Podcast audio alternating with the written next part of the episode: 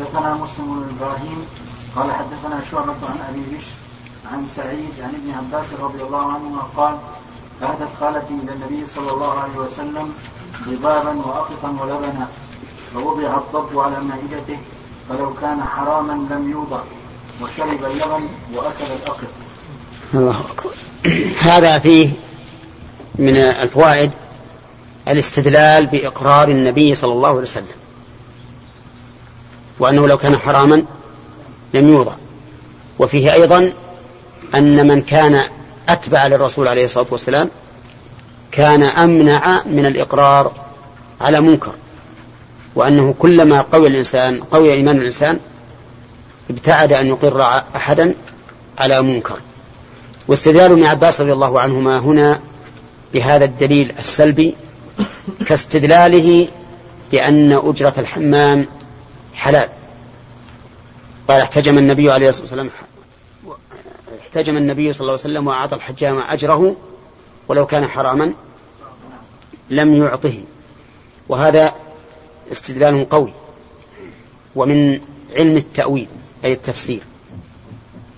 نعم. ترك إيش؟ إيه. ترك إيش؟ التي كلها ما ترك ما ترك. الأضب واللبن والأقل يقول ابن عباس أنه محرفين. بنت الحارث بن حازم خالف ابن عباس أهدت إلى النبي صلى الله عليه وسلم سمنا وأقطا وأضبا فدعا بهن فأكلن على مائدته وتركهن. النبي صلى الله عليه وسلم كالمتقبل لهن. ولا كنا حراما وأكلن على مائدة النبي صلى الله عليه وسلم ولا أمر بأكلهن نعم. ما تفهم. أضبا جمع ضب. تركهن أي الأضب. ولهذا قد كالمستقدر لهن. أي نعم. هو له ما ترك الأقط والسمن. أي ما في شك. نعم.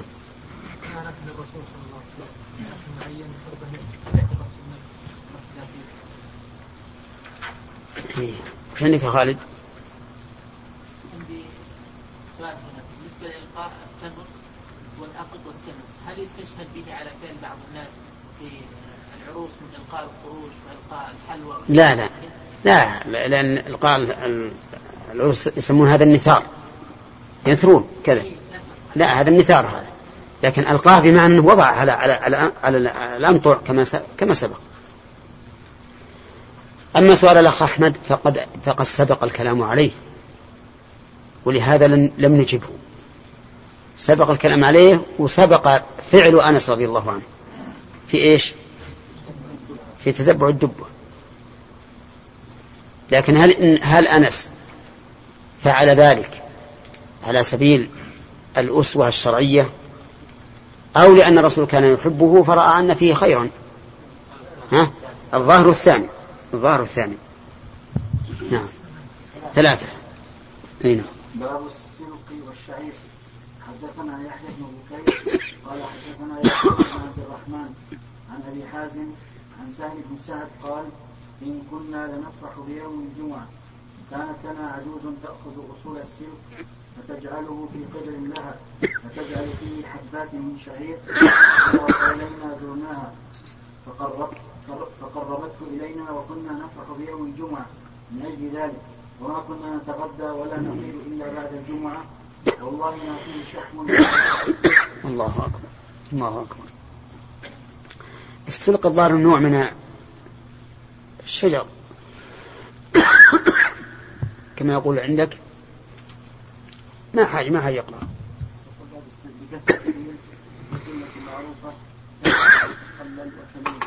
إيش؟ بقلة.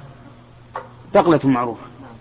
بقلة معروفة تجد وتحلل وتميل وتفتح وتفتح السجد وتسر النفس نافع للنقرة والمفاصل إيش؟ لا. نافع للنقرة نعم. والمفاصل وعصير أصله. سعوطة ترياق وجمع السن والأذن والشقيق. ما شاء الله. هذا يكون دواء عظيم. شيخ وشو أخو الصبانخ. ها؟ هو أخو الصبانخ. هو يسمى أخو الصبانخ؟ لا هو هو من- من فصيلة الصبانخ. سرق الآن موجود؟ إيه. إذا لابد تأتينا أنا منه بشيء. ها؟ هذا يا شيخ إلا يقول بقرة يقول بقرة. ها؟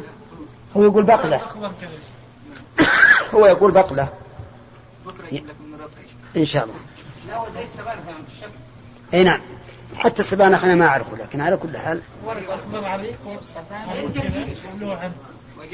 مثل الذرة. لا لا السبانخ ما نبغاها. يلا. لكن لا تجيبوا المطبوخ بعد يت- يتعبون الناس باكله الحين. جبنا عودة وعيدين نشوف شلون. ها؟ إيه إيش هو الجملة؟ إيه أحسنت. صحيح. إذا أين بيتك؟ صار نعم. الله يهديك. نعم.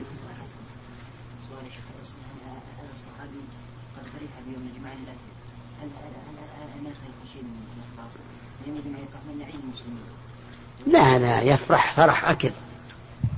هو اليوم مسألة تعبد.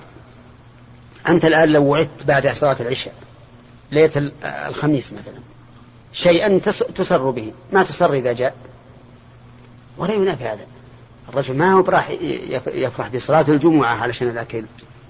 يفرح باليوم لأنه جرت العادة أنه يأكل فيه. هذا يدل على أنهم على حالتهم وأنهم قليلين ومعدمين الله ومع ذلك يقول ما فيه شحم ولا وذاك. الله أكبر. نعم.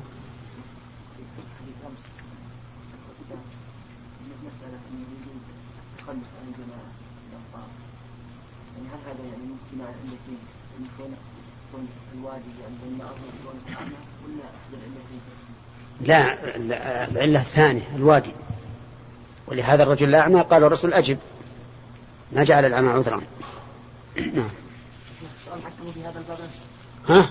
السؤال حقه في هذا الباب نفسه. أي طيب ما هو؟ يعني لو أن رجلا دعا سلطانا إلى بيته فجاء يعني وقت الصلاة ويعني والسلطان في بيته أيصلي يعني صاحب الدار أو السلطان يعني؟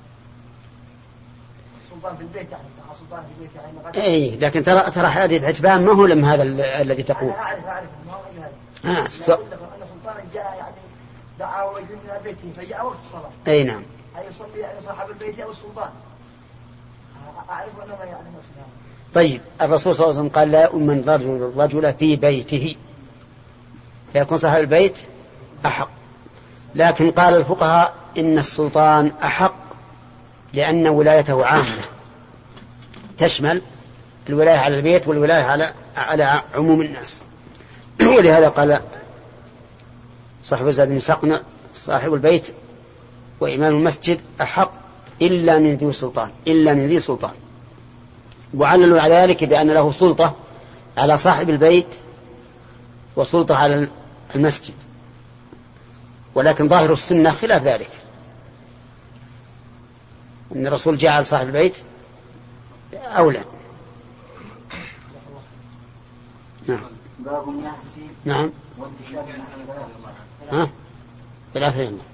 باب النهس وانتشار اللحم حدثنا عبد الله بن عبد الوهاب قال حدثنا حماد قال حدثنا أيوب عن محمد عن محمد عن ابن عباس رضي الله عنهما قال تعرق رسول الله صلى الله عليه وسلم كتفه ثم قام فصلى ولم يتوضأ. وعن أيوب وعاصم عن عكرمه عن ابن عباس قال انتشل النبي صلى الله عليه وسلم وهذه نر- نراجعها يا مقبل. ن- نؤجلها للقابلة إن شاء الله. نحقق فيها أكثر. إن شاء الله. نعم. وعن أيوب وعاصم عن عكرمة عن ابن عباس قال انتشل النبي صلى الله عليه وسلم عرقا من قبل فأكل ثم صلى ولم يتوضأ. نعم. باب تعرق العضد حدثني محمد بن المثنى وعن أيوب. وعن أيوب وعاصم عن عكرمة عن ابن عباس قال انتشل النبي صلى الله عليه وسلم عرقا من قبل فأكل ثم صلى ولم يتوضأ. في هذا دليل على على جواز الانتشال انتشال العظم انتشال اللحم من العظم. ويسمى عندنا في اللغة العامية ها؟ عرمشة. عرمشة. يعني ينتشل اللحم منه. نعم. ولا يعد هذا من باب النزول إلى أسفل أو من باب الدناءة. بل هذا من باب الاقتصاد واتباع السنة. كما أن هذا العظم الذي ينتشل لحمه ويتعرق يكون له طعم أكثر لأن اللحم كلما قرب من العظم كان له طعم أكثر وأحسن. وفيه أيضا أنه لا يجب الوضوء مما مست النار لأن الرسول صلى الله عليه وسلم لم يتوضأ. ولكن هل يقال فيه أنه لا يجب الوضوء من لحم الإبل؟ الجواب لا. لأن لحم الإبل أخص من هذا. فإذا كان أخص فالأخص يقضي على الأعم. ولهذا كان استدلال من استدل بحديث جابر كان آخر الأمرين من رسول الله صلى الله عليه وسلم ترك الوضوء مما مست النار على أن لحم الإبل لا ينقض الوضوء كان هذا الاستدلال استدلالا خاطئا. لأن نقول إن صح حديث جابر لأن فيه كلاما فإنه لا يدل على أن لحم الإبل لا ينقض الوضوء بل يدل على أن ما مسته النار لا ينقض الوضوء. نعم. نعم. ها؟ إيه. العادة.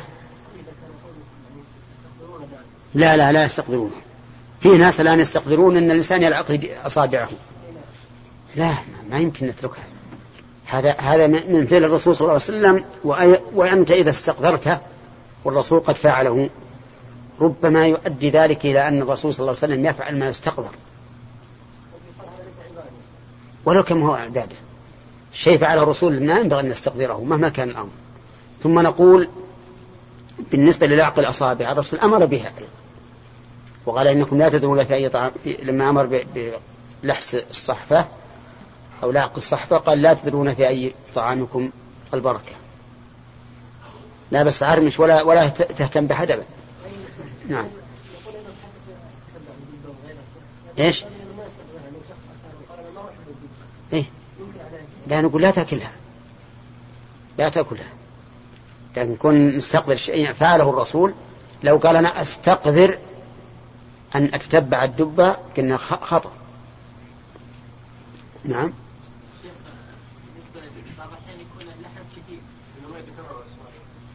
إيه.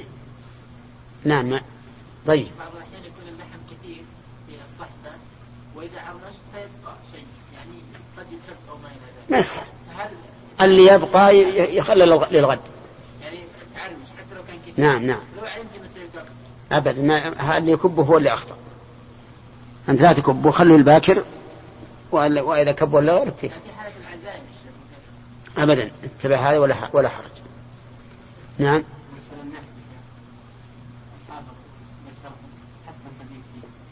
إنه أمر أمر. كيف أمر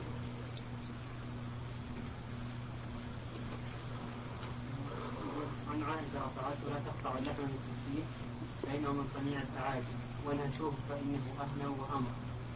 قال أبو داود وهو حديث ليس بالقوي قلت لو كان من حديث صفوان بن أمية أخرج الترمذي بلفظ إن اللحم نهشة فإنه أهنى وأمر.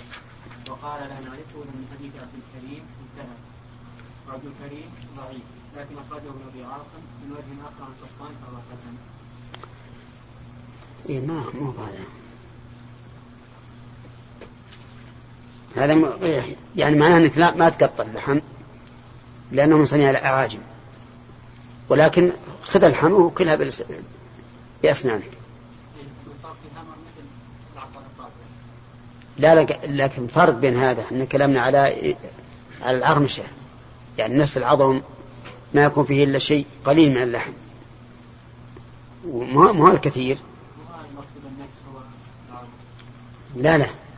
لا هو الرسول خاف أنه يقطع وعاده يقطع اللحم الكامل. اللحم بالسكين كيف شو نقطع الرسول نهى ان يقطع بالسكين قال فللأعجم إي ما يخالف لكن لكن اعتياد هذا هذه صحيح. يقول إنه حسن. يقول إنه حسن. عندك موضوع حسن؟ نعم نعم. طيب. باب تعارف العضلة حدثني محمد بن المثنى قال حدثني عثمان بن عمر قال حدثنا فليح قال حدثنا أبو حازم المدني قال حدثنا عبد الله بن أبي قتادة عن أبيه قال خرجنا مع النبي صلى الله عليه وسلم نحو مكة. وحدثني عبد العزيز بن عبد الله قال حدثنا محمد بن جعفر عن أبي حازم عن عبد الله بن أبي قتادة السلمي عن أبيه أنه قال كنت يوما جالسا مع رجال من أصحاب النبي صلى الله عليه وسلم في منزل في طريق مكة. ورسول الله صلى الله عليه وسلم نازل أمامنا والقوم محرمون وأنا غير محرم فابصروا حمارا وحشيا وأنا مشغول اخصف نعلي فلم يؤذنوني له واحبوا لو أني أبصرته فالتفت فأبصرته فقمت إلى الفرس فأس- فأس- فاسرجته ثم ركبت ونسيت الصوت والرمح. فقلت لهم ناولوني الصوت والرمح. فقالوا لا والله لا نعينك عليه بشيء فغضبت فنزلت فأردتهما ثم ركبت فشددت على الحمار فعقرته ثم جئت به. وقد مات فوقعوا فيه يأكلونه. ثم إنهم شكوا شكوا في أكلهم إياه. شكوا. شكوا في أكلهم إياه. وهم حرم. فرحنا وخب- وخبأت. العضد معي. فأدركنا رسول الله صلى الله عليه وسلم فسألناه عن ذلك صلى الله عليه فقال وسلم. معكم منه شيء؟ فناولته العضد فأكلها حتى تعرقها وهو محرم. قال محمد بن جعفر وحدثني زيد بن أسلم عن عطاء بن يسار عن أبي قتادة مثله الشاهد منه؟ فأكلها حتى تعرقها. يعني حتى وصل إلى العظم وصار ينهش ما بقي من اللحم ملتصقا بالعظم. وفي هذا الحديث دليل على جواز أكل المحرم من الصيد لأن النبي صلى الله عليه وسلم أكل منه ولأن الصحابة الذين مع أبي قتادة أكلوا منه أيضا. وفيه دليل على أنه يحرم على المحرم أن يعين على المح- المحرم أن يعين المحل في صيد ما يحرم صيده على المحرم. ويكون هذا الشيء محرما مباحا. فالصيد هنا محرم على قوم ومباح لقوم آخرين. فإذا قال قائل كيف يمكن أن نصف عينا واحدة بأنها محرمة ومحللة؟ نقول لاختلاف الجهة. لاختلاف الجهة. وأظن أننا أشرنا لهذا المعنى فيما إذا صلى في ثوب محرم عليه. هل تصح صلاته أو لا تصح؟ وقلنا إن في المسألة خلافا نظرا إلى أن التحريم مفرق يعني ليس على جهة واحدة بل هو على جهتين. فهنا نقول فيه دليل على أنه يحرم على المحرم أن يعين أحدا على صيد ما يحرم صيده على المحرم. وفيه دليل أيضا على أنه ينبغي للمفتي أن يفعل ما ما يجعل المستفتي مطمئنا للفتوى. دليله أو وجه الدلالة أن الرسول صلى الله عليه وسلم قال هل معكم منه شيء؟ فأكل حتى تطيب نفوسهم.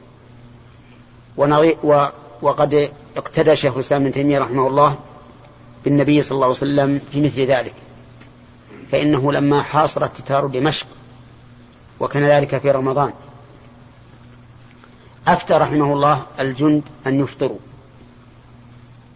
وأفتى غيره أن لا يفطروا.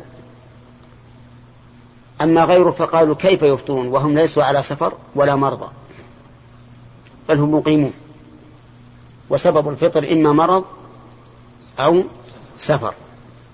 وأما هو فقال إن القتال مبيح للفطر.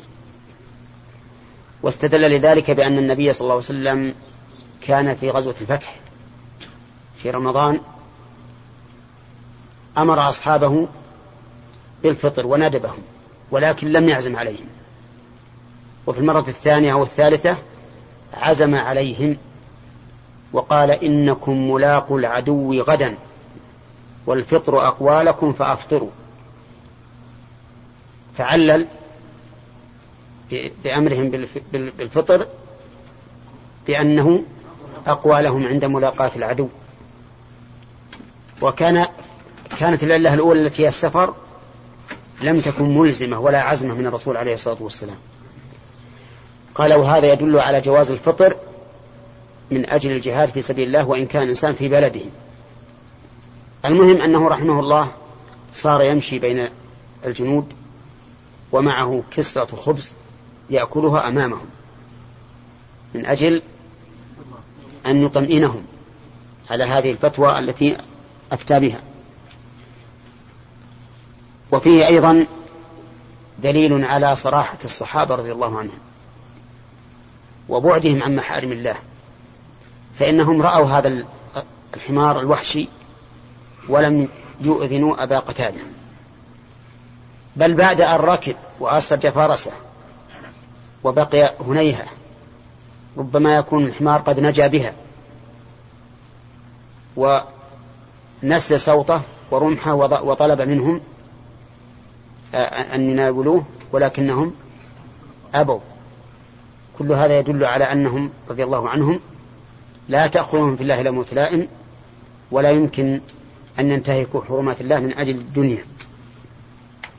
فإن قال قائل أليس قد نزل النبي صلى الله عليه وسلم عند الصعب بن جثامة وأهدى إليه حمارا وحشيا فرده عليه؟ فلما رأى ما في وجهه قال إنا لم نرده عليك إلا أن حرم. فإننا نقول الجمع بينهما مختلف فيه. فمن أهل العلم من رجح حديث الصعب بن جثامة. وقال إن حديث الصعب بن جثامة كان في حجة الوداع وحديث أبي قتادة كان في غزوة الحديبية وبينهما أربع سنوات وإنما يؤخذ بالآخر في الآخر من هدي النبي صلى الله عليه وسلم. وهذا لا شك أنه راجح لكن لا لا نلجأ إلى الترجيح إلا حيث تعذر الجمع. والجمع هنا ممكن. فإن الصعب بن جثامة إنما صاده للنبي صلى الله عليه وسلم. لما نزل به ضيفا وكان رضي الله عنه مضيافا وكان عداء. يعني سريع الانطلاق في الركض. فعدا على الحمار وعقره وجاء به إلى النبي عليه الصلاة والسلام فرده. أما حديث أبي, أبي قتادة فإنه لم يصده للنبي صلى الله عليه وسلم. لم يصده للنبي صلى الله عليه وسلم. قالوا ويؤيد هذا الجمع ما رواه أهل السنن بسند حسن عن جابر رضي الله عنه. أنه قال صيد البر لكم حلال ما لم تصيدوه أو يصد لكم.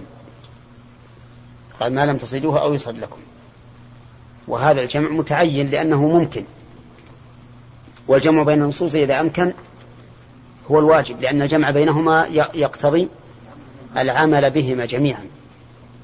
والترجيح يقتضي ترك أحدهما طيب. نعم.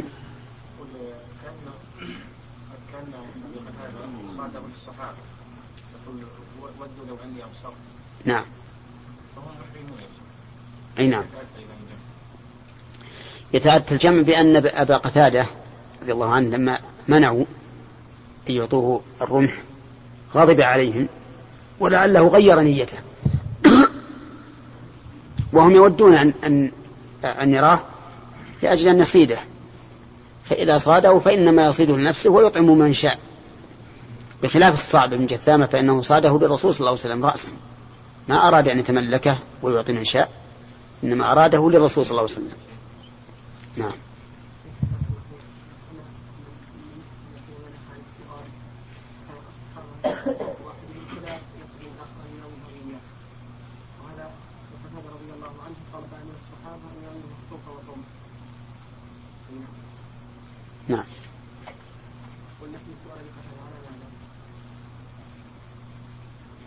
يقولون؟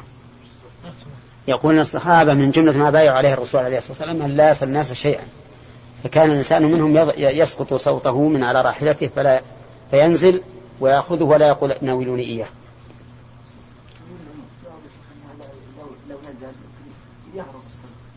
هذا حاجة يعني مو مثل الحالة العادية ينزل ويأخذ تضرر طيب أمور بسيطة أمور بسيطة مثل إن هذه من الأمور البسيطة التي التي يصير الإنسان ما يعتبر في مدنيا الغير لكن يقولون يسقط صوت أحدنا فلا, فلا نطلب أن يعطينا إياه. أي. يعني هذا الحقيقة المصلحة لهم جميع لهم جميعا. هذا ما هو لمصلحة الخاصة. هذا هو الجماع الواضح؟ ها؟ ما أدري متى كانت لكنه ما هذه من جملة ما يبيع عن الرسول عليه الصلاة أن يعني أن لا يسألوه آه، يعني يسأل الإنسان ملك لا شيء ملك له وهذا ليس ملك له. وهم فهموا يعني من كثر وش اللي مهم كلها السيف ورمحه له. لا ليس ملك للصحابة. يعني ما سأل شيء ما سأل إنسان شيء هو مثلا لا لا لا. الشيخ الصحابة كانوا لكثر اتباع النبي صلى الله عليه وسلم وكثر آه، الوفاء ما كانوا يسألون الصوت. وهذه لا لا أحسن شيء ما قاله الأخ. نعم. كملنا ثلاثة يا شيخ. أربعة الظاهر. أربعة. نعم. باب قطع اللحم بالسكين حدثنا أبو اليمان قال أخبرنا شعيب عن الزهري قال أخبرني جعفر بن عمرو بن أمية أن أباه عمرو بن أمية أخبره أنه رأى النبي صلى الله عليه وسلم يحتز من كتف شاة في يده فدعي إلى الصلاة فألقاها والسكين التي يحتز بها. ثم قام فصلى ولم يتوضأ. اللهم صل وسلم. هذا الحديث كما رأيتم فيه الاحتزاز بالسكين من اللحم. ولكن كلمة احتز يفهم منها أن هذا اللحم فيه شيء من الصلابة. يحتاج إلى تقطيعه بالسكين.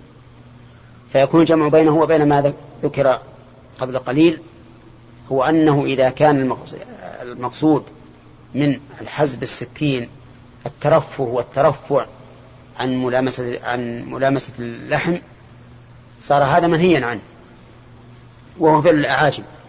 كما يصنع بعض الناس الآن. بعض الناس الآن مستحيل أن تلمس يده طعامه. يمسك اللحم الشوكة ذات الأنياب ويقطع بالسكين. نعم. ويأكل باليسار نعم. ويأكل باليسار اللهم اللهم اهدهم اللهم اهدهم. يأكل باليسار. هذا خلاف هدي النبي عليه الصلاة والسلام. يكون إذا إذا احتاج الإنسان إلى حز أي قطع اللحم بالسكين فلا بأس به. وقد فعله النبي صلى الله عليه وسلم. وإذا لم يحتاج فالأفضل أن يأخذ بيده وي- ويتعرق بأسنانه ينهس.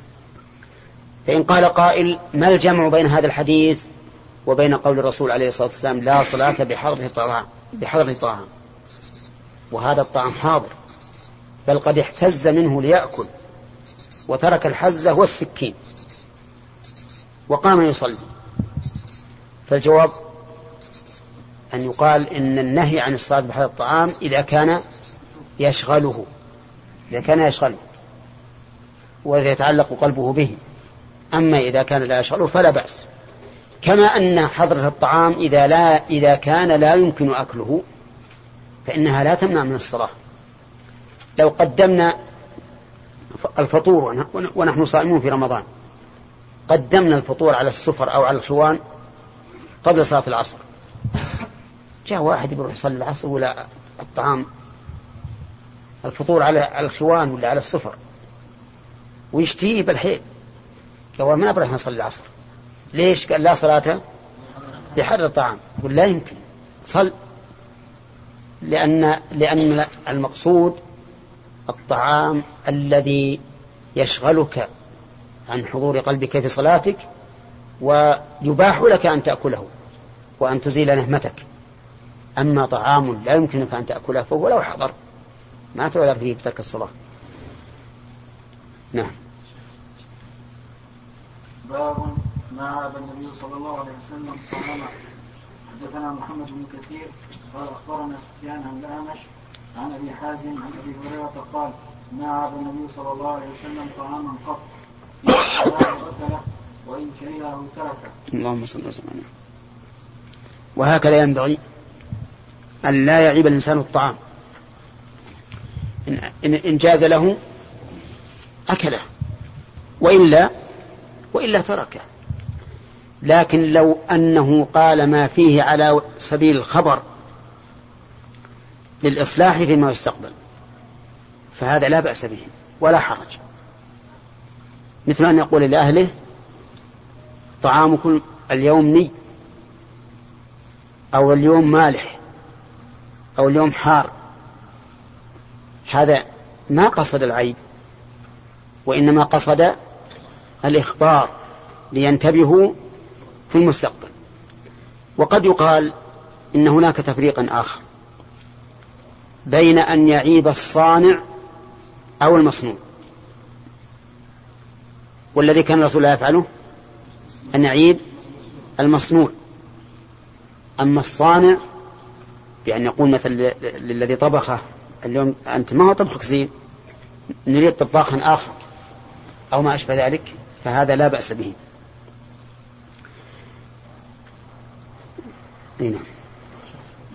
نعم.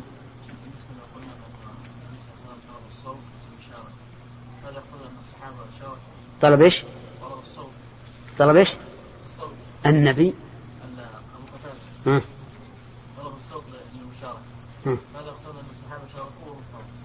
إيش؟ شاركوه وانفروا اي نعم ان يكون الصيد لهم لا أبو هريرة ما صاده لهم حتى لو لو ناولوه مو صيد لهم. صاد لنفسه لكن بيعطيهم الصاب من جثامة ما صاده إلا الرسول عليه الصلاة والسلام من أصل هدية للرسول. نعم.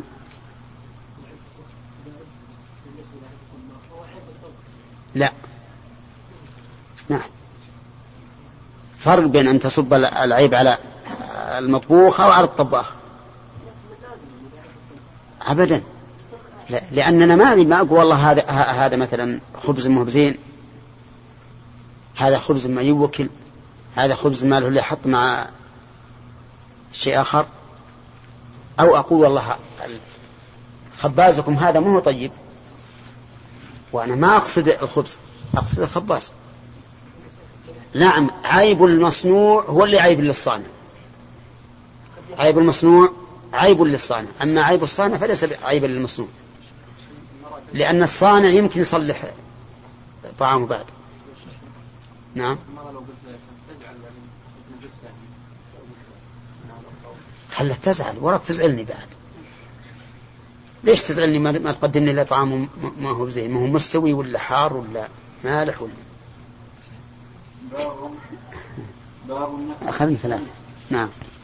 حدثنا سعيد بن أبي مريم قال حدثنا أبو غسان قال حدثني أبو حازم أنه سأل سهلا هل رأيتم في زمان النبي صلى الله عليه وسلم النقي؟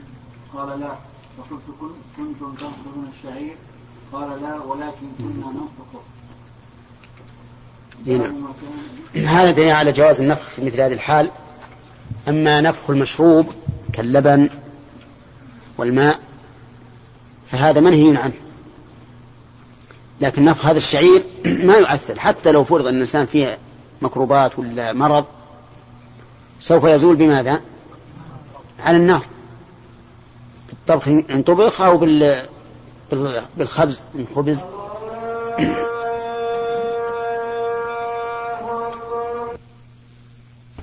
بيشوف الشرح النفخ.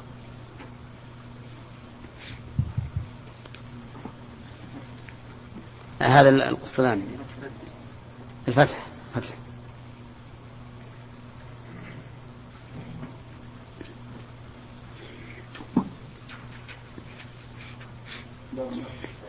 نعم. نفخ. باب النفخ في الشعير قوله باب النفخ في الشعير أي بعد طحنه لتطير منه قشوره وكأنه نبه بهذه الترجمة على أن النهي عن النفخ في الطعام خاص بالطعام المتروك قوله ولكن كنا قوله النقي فتح النون أي خبر أي خبز الدقيق الحواري وهو النظيف الأبيض وفي حديث البعث يحشر الناس على أرض عفراء كفرصة النقي. وذكره في الباب الذي بعده من وجه آخر عن أبي حازم أتم منه. قوله قال لا هو موافق لحديث أنس متقدم. ما رأى مرققا قط صلى الله عليه قوله هل كنتم تنقضون الشعير؟ أي بعد طحنه. قوله ولكن كنا ننفخ ذكره في الباب الذي بعده بلفظ هل كانت لكم في عهد رسول الله صلى الله عليه وسلم مناخر قال ما رأى النبي صلى الله عليه وسلم من خلل من حين ابتعثه الله حتى قبضه الله تعالى. وأظنه احترز عما قبل عما قبل البعثة لكونه صلى الله عليه وسلم كان سافر في تلك المدة إلى الشام تاجرا وكانت الشام ذاك مع الروم والخبز النقي عندهم كثير وكذا المناخل وغيرها من آلات الترفه. فلا ريب أنه رأى ذلك عندهم. فأما بعد البعثة فأما بعد البعثة فلم يكن إلا بمكة والطائف والطائف والمدينة. ووصل إلى تبوك وهي من أطراف الشام لكن لم يفتحها ولا طالت إقامته بها. وقول الكرماني نقلت الدقيقة نقلت الدقيقة أي غربلته الأولى أن يقول أي أخرجت منه النخالة طيب. من ها؟ إيش؟ نعم نعم. خاص بالمطبوخ والماء شبهه من اللي بيؤكل على طول. نعم. يأكل باليسار ممكن الواحد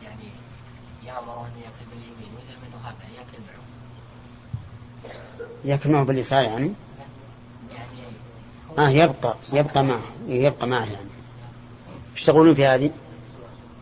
يقول إذا رأيت رجلا يأكل باليسار فنصحته ولكنه أبى.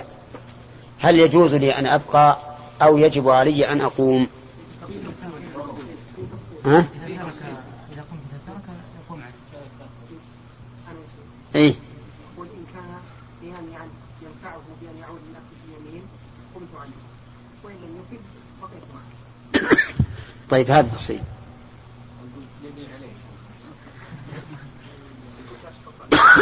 نعم. إذا إن قال لا أستطيع. إن قال لا أستطيع قال لا استطعت.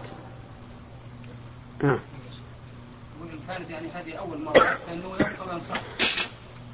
نصح نصحه فأبى.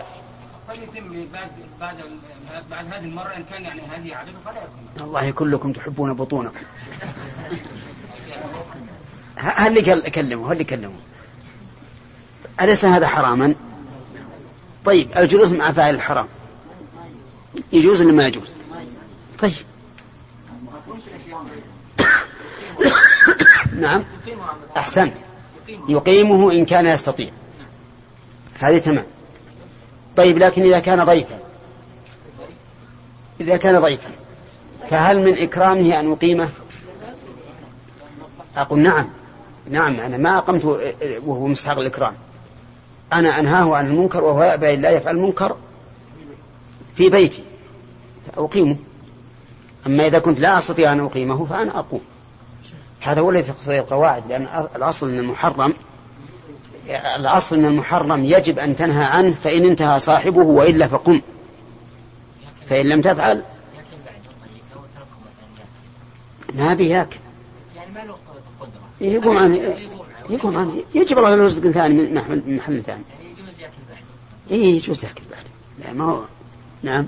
أحيانا البخاري يبوغ الباب كأنه يعني يصرح بشيء ويسوق الحديث في النهي. في الباب الأكل متكئا والحديث في النهي. إيه. وأنا يقول الحديث باب النفخ في الشعير ويجيب والحديث يسوقه في في الإذن بالنفخ. كيف العلم كثير. الباب. أي ما ب- باب ولكن متكئا يعني وش ما حكمه؟ هذا نعم. والحديث يسوق الحديث في النهي أي نعم، هذه يبين حكمه. في أبواب كثيرة من الكلام. ما في شيء يعني.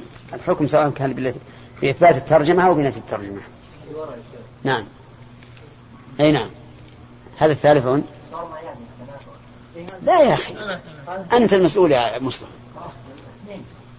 اثنين. يلا. أجل. قضية الذي يأكل اليسار إذا أكل مع الإنسان إن كنت دعوت إنسانا يعني عنده من المنكرات أكبر من هذه القضية. ويعني قصد العازم أو قصدي أن أدرجه حتى يترك هذه المنكرات الكبار. من باب التأليف. من باب التأليف. فاتوه على هذا الوضع حتى يتهيأ لقبول هذا النهي. والله ما أظن. الظاهر أن أن أقول لا ما يجوز. أما لو كاني مثلا يبي يفعل منكر أهون مما كنت أريد أن أن أنصحه عنه. فربما مثل لو فرض أنه ينظر إلى النساء وأن أريد أن أنصحه عن ملامسة النساء أو مغازلتهن هذا ربما أصبر وإن كان أمامي ينظر إذا مرت امرأة راح ينظر لها. لكن كونه يفعل هذا المحرم وأريد أن أنهاه عن محرم من غير جنسه فلا أظنه يجوز. لكن من الممكن أن ألاطفه إذا كنت أرجو من ورائه الخير أن ألاطفه. وأمسك يده اليسرى وأقول تفضل أعطيه مثلا من من من الماعون بيده اليمنى. هنا نعم. باب ما كان النبي صلى الله عليه وسلم وأصحابه يأكلون. حدثنا أبو النعمان قال حدثنا حماد بن زيد عن عباس بن جرير عن أبي عثمان النهدي عن أبي هريرة قال قسم النبي صلى الله عليه وسلم يوما بين أصحابه وسلم. فأعطى كل إنسان سبع تمرات. سبع تمرات. فأعطاني سبع تمرات.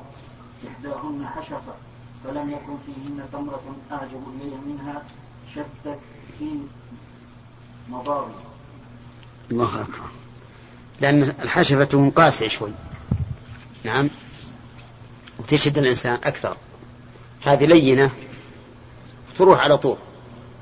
الرطب والحشفة يحتاج إلى علك ومضغ. فكأنه لبطئها في فمه يمضغها وشدها لمضاغه صارت أع- أعجب إليه من التمرات الأخرى.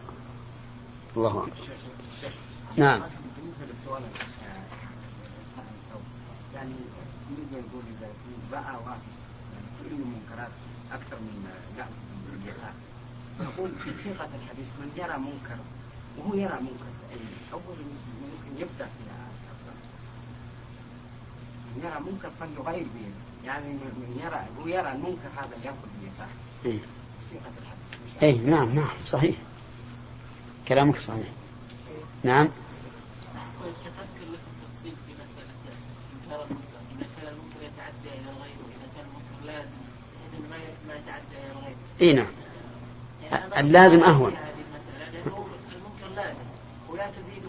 يعني انت ما تضرر نعم، نعم. ليس لو فتح مسجل وسمعت الاغاني نعم. فاذا كانت من باب دعوه الرجل اما تصبر عليها لا لا لا إحنا قلنا ما ما ينطبق على هذا. قلنا لو أننا نهينا إنسانا مثلا عن شرب الدخان. وترك الدخان راح يشرب مسكر أو ترك شرب الدخان وراح يعتدي على الناس في أموالهم وأعراضهم.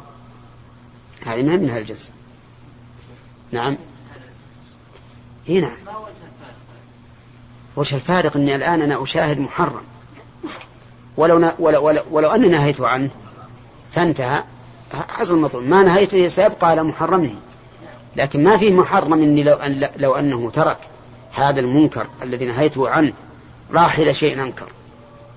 مسألتنا هذيك اللي ذكرت أني إذا نهيت عن هذا المنكر تركه لكن راح إلى شيء أنكر. نعم. نعم محمد.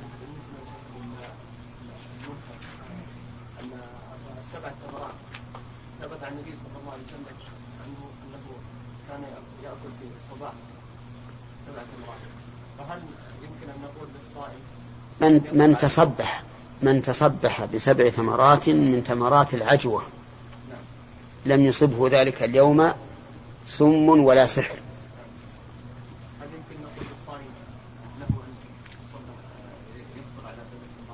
ما ورد هذا.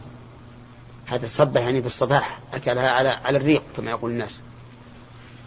وهذه خاصية عاد إما في تمر العجوة فقط كما هو ظاهر الحديث أو في عموم التمر لكن الرسول ذكر تمر العجوة على سبيل المثال. في نفس اليوم الذي إيه؟